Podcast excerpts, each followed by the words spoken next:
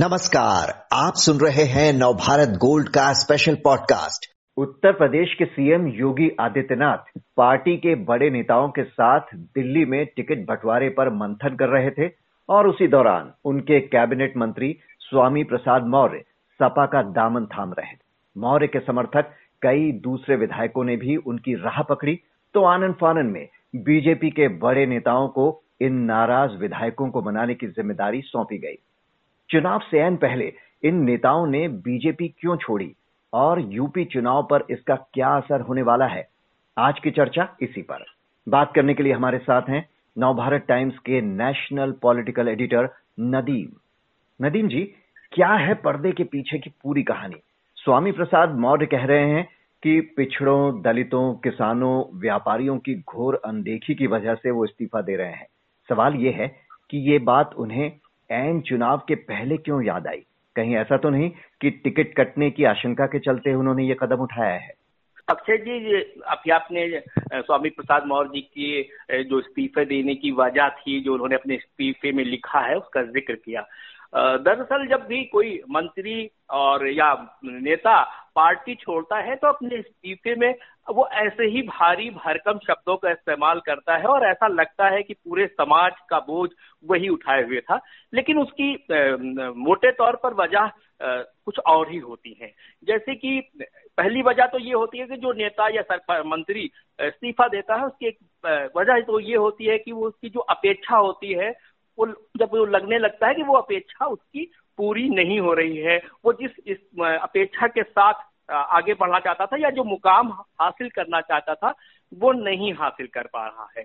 दूसरा उसे लगता है कि जब इलाके में, क्षेत्र में समीकरण बदल गए हो, उसे लगता हो कि नहीं, अब हम अगला चुनाव नहीं जीत पाएँगे, तब फिर वो अपना पार्टी बदलने की सोचता है। और तीसरी स्थिति तब होती है इस्तीफे की, जब उसे लगने लगता है कि अब पार्टी ही उससे छुटकारा चाहती है तो वो पार्टी उसको पहले हटाए, उससे पहले वो खुद इस्तीफा देकर निकल जाना चाहता है।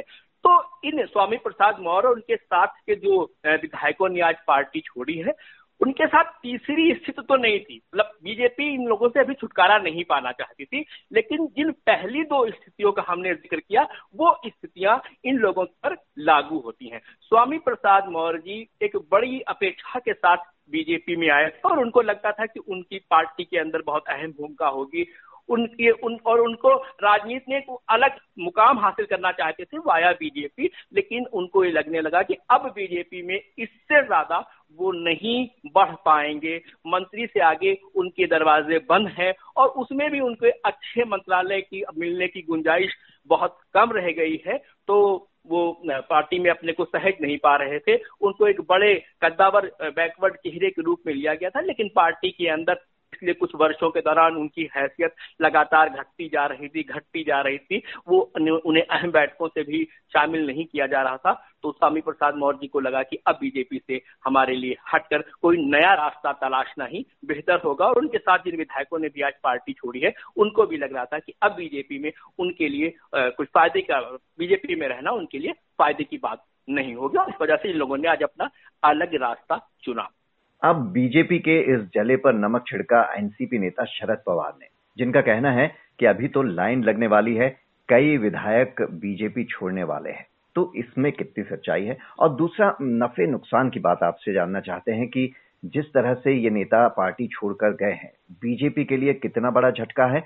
और समाजवादी पार्टी को इसका क्या कोई फ़ायदा होगा? क्योंकि नंबर्स के लिए सपा को ओबीसी और दलित वोट्स की काफ़ी ज़रूरत होगी।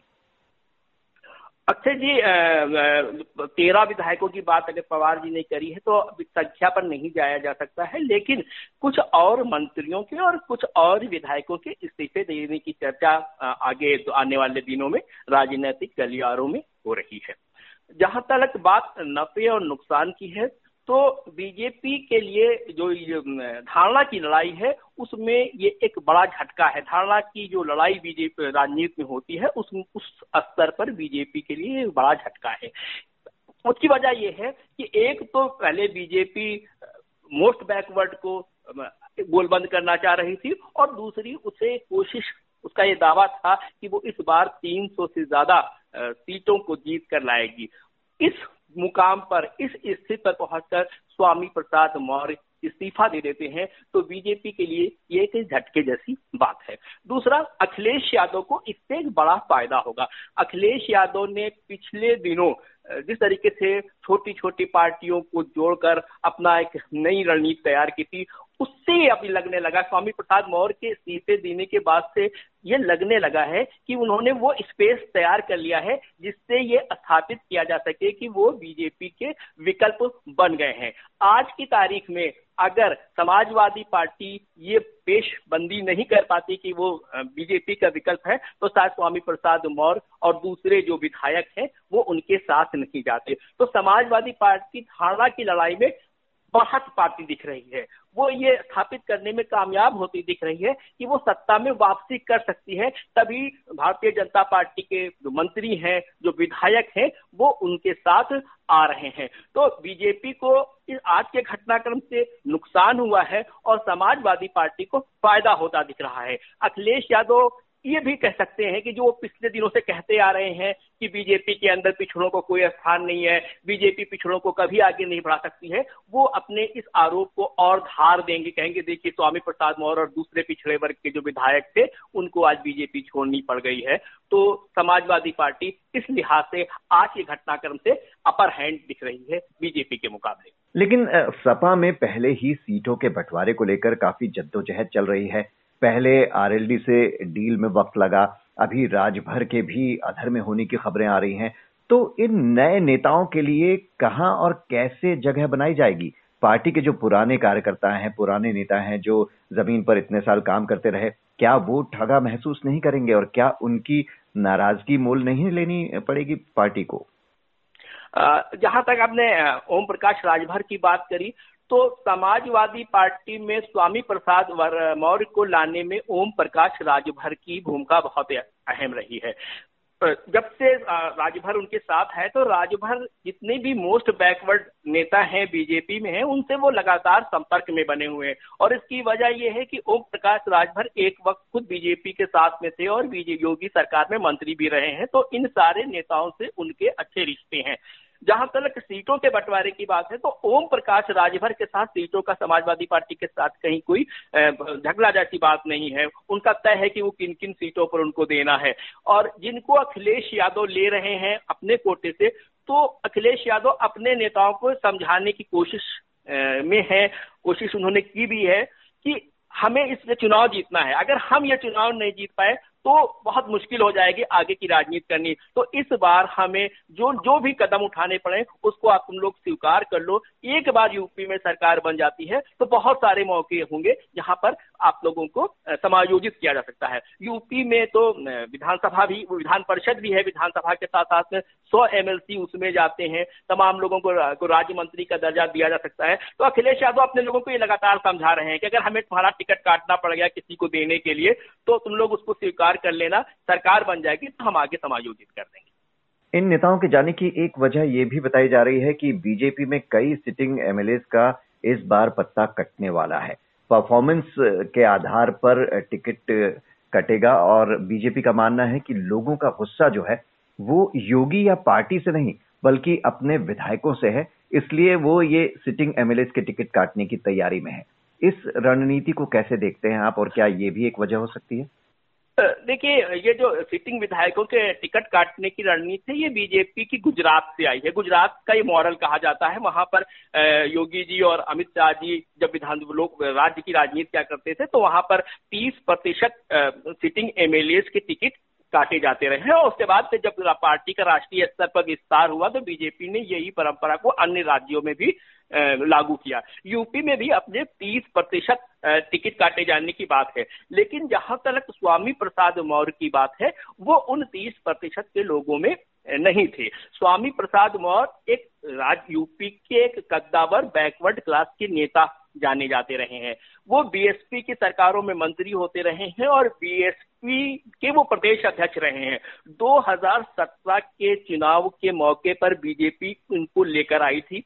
उनकी बेटी को भी सांसद बनाया 2019 के चुनाव में भी। लेकिन हुआ ये कि बीजेपी के अंदर बैकवर्ड क्लास का जो चेहरा बनने की होड़ थी, उसमें केशव प्रसाद मौर्य बहुत आगे निकल गए हैं। अच्छा जब स्वामी प्रसाद मौर्य बीएसपी में हुआ करते थे तो बीजेपी ने केशव प्रसाद मौर्य को ही तैयार किया था। कि उनका मुकाबला किया जा सके। और फिर राजनीति का ये संयोग था कि दोनों मौर्य बीजेपी में ही आ गए। लेकिन केशव मौर्य के रहते हुए स्वामी प्रसाद मौर्य बीजेपी में आगे नहीं बढ़ सकते ये बात स्वामी प्रसाद मौर्य को बहुत अच्छी तरह समझ में आ गई थी। क्योंकि कोई भी नेता ये नहीं चाहता है कि उसका कोई विकल्प तैयार हो। तो केशव प्रसाद मौर्य भी नहीं तैयार हो नहीं चाह रहे थे कि पार्टी के अंदर स्वामी प्रसाद मौर्य जैसा कोई विकल्प तैयार हो तो वहाँ से आपस में रस्सा कसी चल रही थी और धीरे धीरे करते हुए स्वामी प्रसाद मौर्य हाशिए पर पहुँच गए। तो स्वामी प्रसाद मौर्य को ये लगने लगा था कि टिकट हमको मिल जाएगा, हम विधायक भी बन जाएँगे, लेकिन पता नहीं इस बार हम मंत्री बन पाए या ना बन पाए। अगर वो बन भी जाते हैं तो कौन सा मंत्रालय मिले? तो ओम प्रकाश राजभर उन्हें ये समझाने में कामयाब रह गए कि बीजेपी से अच्छा समाजवादी पार्टी है, विधायक भी बनोगे। अगर कहीं अखिलेश यादव की सरकार बन गई तो उसमें अच्छी स्थिति भी पाई जा सकती है, क्योंकि अखिलेश समाजवादी पार्टी के मुकाबले बीजेपी में अपनी बात मनवाना ज़्यादा मुश्किल है, लेकिन हम लोग